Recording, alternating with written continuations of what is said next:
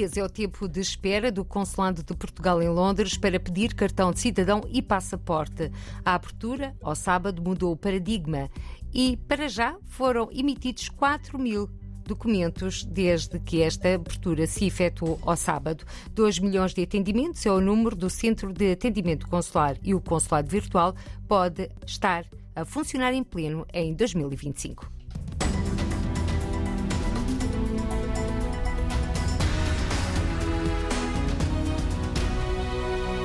Atendimento no Consulado de Portugal em Londres, a espera é de 15 dias contra os anteriores 3 meses. No mês, pode ter na mão o passaporte ou o cartão do cidadão, anuncia na RDP Internacional o Cônsul de Portugal em Londres, Luís Leandro da Silva. E uma medida, acho muito importante, que conseguimos adotar neste tempo foi a redução do tempo de atendimento para 15 dias. Estava em 3 meses e agora está em 15 dias. Isso significa que depois de uma pessoa obter uma vaga para agendamento, é atendida em 15 dias. Significa que pode ter ou o seu cartão de cidadão ou o seu passaporte, completar o ciclo completo do agendamento, do atendimento aqui no consulado e depois do levantamento do documento num prazo inferior a um, a um, mês, às vezes, se for pedido com urgência, num período ainda mais curto, sendo que nós, com a abertura aos sábados, também estamos a abrir vagas muito curto prazo. As vagas são abertas no início de cada semana e, portanto, às vezes as pessoas obtêm um, um agendamento com dois, três dias de antecedência. A abertura aos sábados mudou o paradigma da espera para o atendimento no Consulado de Portugal em Londres e os números falam por si. Com 4 mil documentos emitidos, diz-nos o cônsul Luís Leandro da Silva. Iniciamos a abertura aos sábados em setembro do ano passado, 2022. Realizamos até agora 28 sábados. Estamos abertos da parte da manhã das 8h30 até à 1h30 e posso lhe dizer que nesse período, desde setembro do ano passado, já conseguimos realizar cerca de 4 mil documentos, o que é uma ajuda bastante significativa. Com cerca de 425 mil portugueses a viverem no Reino Unido, a procura pós-Brexit é muita, refere o cônsul de Portugal em Londres, que agora tem equipa reforçada com mais seis trabalhadores. É conhecido que o Consulado-Geral em Londres tem uma fortíssima procura na área da documentação pela renovação dos cartões de cidadão e do passaporte. E, portanto, estamos a dar prioridade a esse assunto para responder aos anseios e às legítimas expectativas dos nossos utentes. E, portanto, houve um reforço do setor da documentação. Acabamos este mês de fazer a contratação de cinco novos assistentes técnicos para o Consulado-Geral em Londres e um novo assistente técnico também para o Consulado Honorário em Jersey. E isso vai permitir termos uma outra capacidade de fogo. Cônsul-Geral de Portugal em Londres, Luís Leandro da Silva, hoje convidado do programa Câmara dos representantes. Uma conversa que pode ouvir na íntegra aqui na RDP Internacional, logo após o noticiário das 19 horas. Em 2025, o consulado virtual vai estar a funcionar em pleno.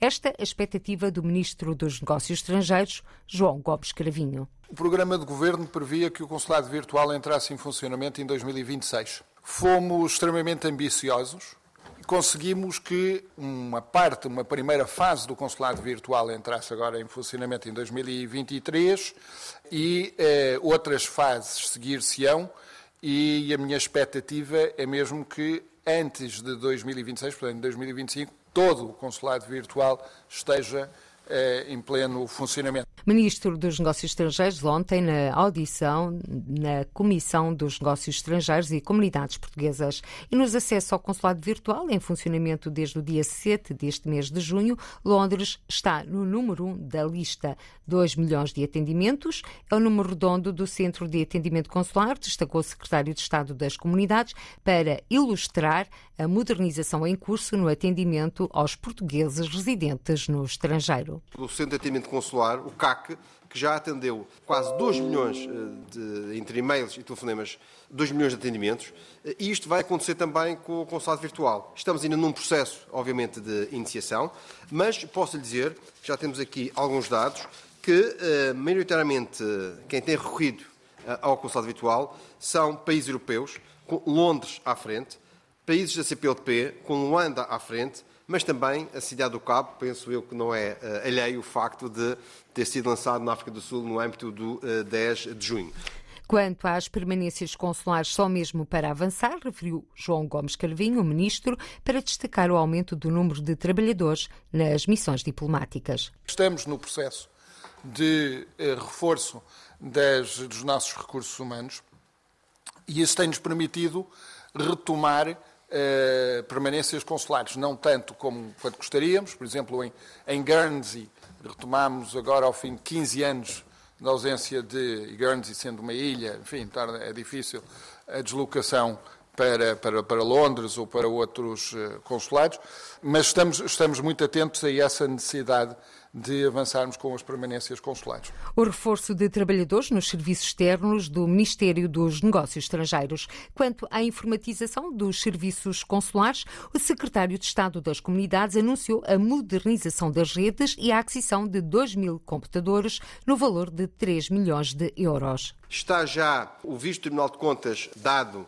a aquisição de 2 mil equipamentos, portanto, 2 mil computadores, um valor de 3 milhões de euros mas, além desses equipamentos, que esperemos, temos aqui uma dificuldade que é uh, ver no mercado disponibilidade destes equipamentos, mas do ponto de vista administrativo o processo está, digamos, na sua fase final. Esperamos que brevemente possam ser entregues os respectivos computadores, mas, além disso, estamos a substituir os ativos de rede. O digital ao serviço dos portugueses no mundo, nos serviços consulares, mas também no ensino de português no estrangeiro, um pouco por todo o mundo, estão a ser distribuídos tablets com conteúdos educativos para quem ensina e aprende português. Paulo Cafofo traçou aos deputados o um mapa de entrega dos equipamentos que começou em Hamburgo no dia 21 de abril. Começou no dia 21 de abril, estive presente precisamente nesse lançamento e uh, os principais destinos onde temos uh, a nossa maior rede temos de alunos. Posso dizer que em França temos já 61% dos equipamentos atribuídos, Alemanha 42%, a Espanha 47%, Reino Unido 43%, Suíça 36%. Portanto, isto é um processo dinâmico que as coordenações, as respectivas coordenações vão, obviamente, entregando. A olhar o próximo ano letivo, 2023-2024, o secretário de Estado das Comunidades referiu que já foram publicadas as listas do concurso de professores. Ontem foi já publicada a lista de candidatos a, a, a professores admitidos e excluídos no que diz respeito à Bolsa eh, de recrutamento. Existiram 130 candidatos nesta bolsa de recrutamento e o processo estará concluído no final de agosto. Concluído até agosto o recrutamento de professores para o ensino de português no estrangeiro. A rede portuguesa está em 77 países e neste ano letivo, que está prestes a terminar, aumentou para mais de 4 mil o número de alunos em relação a 2021-2022. Paulo Cafofo com as contas do ensino de português no mundo. Na nossa rede APE estamos em 76 eh, países, estamos em 1.443 escolas, temos 72.726 alunos, mais 4.100 alunos do que tínhamos no ano anterior e temos 956 professores, mais 11 professores do que no ano anterior. E, portanto, esta é uma aposta na digitalização, mas que não esquece a aposta na ampliação da rede de escolas, mas também do número de professores.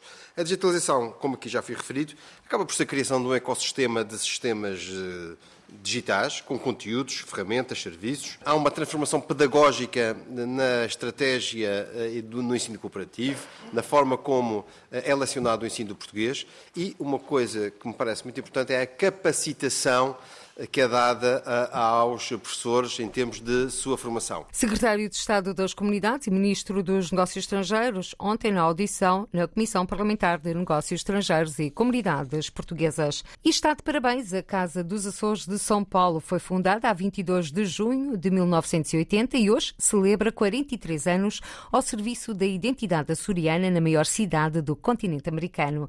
Em território nacional, a cidade de Angra do Heroísmo está vestida de gala. Hoje à noite começam as San Joaninas, as festas maiores da Ilha Terceira. Dos Estados Unidos e Canadá são milhares os açorianos que já estão a matar saudades da terra que os viu nascer. Como é tradicional, o cortejo do Séquito Real abre as festas deste ano, o sismo de 1980 e a classificação da cidade como Património Mundial da Unesco são os temas dos carros alegóricos e figurantes. Eduarda Mendes. Vai hoje para a rua o desfile do Séquito Real das San Joaninas. Angra, a fênix vigorosa do Atlântico, Atlântico dá um mote para o cortejo que marca a abertura das festas da cidade de Angra do Heroísmo. O cortejo é composto por cinco carros alegóricos.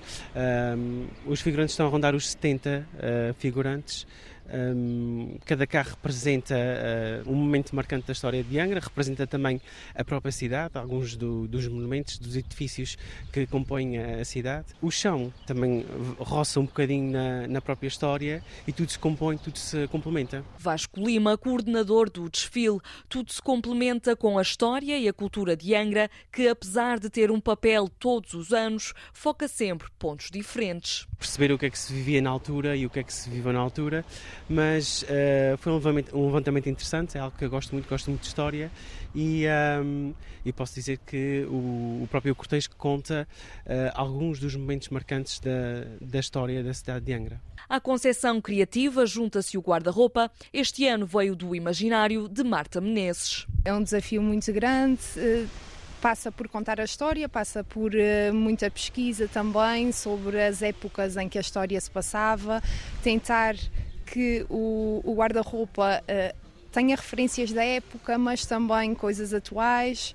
E, e é, é, um desafio e acho que é, é, um trabalho de equipa, tudo se complementa para contar esta história. Um trabalho onde tudo se complementa e que vai descer a Rua da Sé rumo aos Passos de Conselho esta noite pelas 22 horas. São Joaninas, as festas maiores da Ilha Terceira começam esta noite em Angra do Heroísmo.